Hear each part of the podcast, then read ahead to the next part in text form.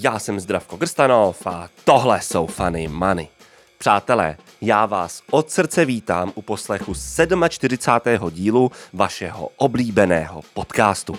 Opět nebyl v pondělí, byl jsem totiž na pracovní cestě v zahraničí. Chtěl jsem ho tedy udělat až příští pondělí, ale události posledních dnů mi prostě nedali.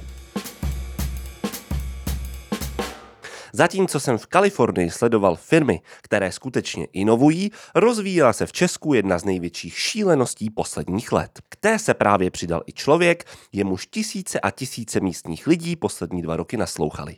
Někteří jsou hluboce zklamáni, jiní neví, co si o tom myslet. Správně tušíte, tady jsme na území Xixojo. Drazí posluchači, já upřímně nevím ani, jak začít. Předně vám musím říct, že pevně doufám ve dvě věci. Buď je to for, nebo jde o trojského koně. Protože jestli ani jedno není pravda, a celé je to myšleno vážně, zůstane zde možná spousta zklamaných duší.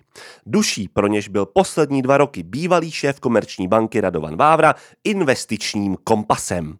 Byl tím, kdo jim vysvětlil, co je toto S&P 500 i kouzlo složeného úročení. Ten, kdo si s panem Seznamem vyměňuje podivné noční tweety. Ten, který byl skoro v každém médiu a v nejmenovaných má i vlastní pořad. Ten stejný člověk se rozhodl spojit své jméno s projektem Xixoyo, před kterým v posledních měsících varovali zástupy lidí z investičního světa. S projektem za ním stojí Richard Vacke, muž, který tvrdil perly typu, že neobchodovaný token může reálně růst na hodnotě. Tito pánové se spolu vydávají tokenizovat Vávrovu firmu SimpleCell, aby ukázali, že nový způsob financování soukromých společností funguje a že se na úspěchu soukromých firm mohou svést i běžní smrtelníci. Malou vadou na kráse pak může být, že SimpleCell podle posledních dostupných finančních výkazů skončila za fiskální rok 2020 ve ztrátě 30 milionů korun. A podobně to bylo i v tom roce minulém. To pro mě v kombinaci s naprosto šílenými obchodními podmínkami Xixojo, doporučuji přečíst, zvedá ne jednu, ale náměstí červených vlajek. Ale třeba se mýlím, třeba se ztrátová společnost díky kapitálu od neinformovaného retailu, narejzovaného skrze tokeny chytne, dostane do šejpu, dostane do zisku a všichni společně zbohatnou, zatímco nový elektroměr, poháněný tokenovým kapitálem, bude v každé slušné české rodině. A to vše díky takzvanému ekosystému budoucnosti. My nehledáme peníze. My hledáme peníze s příběhem a dalšími parametry.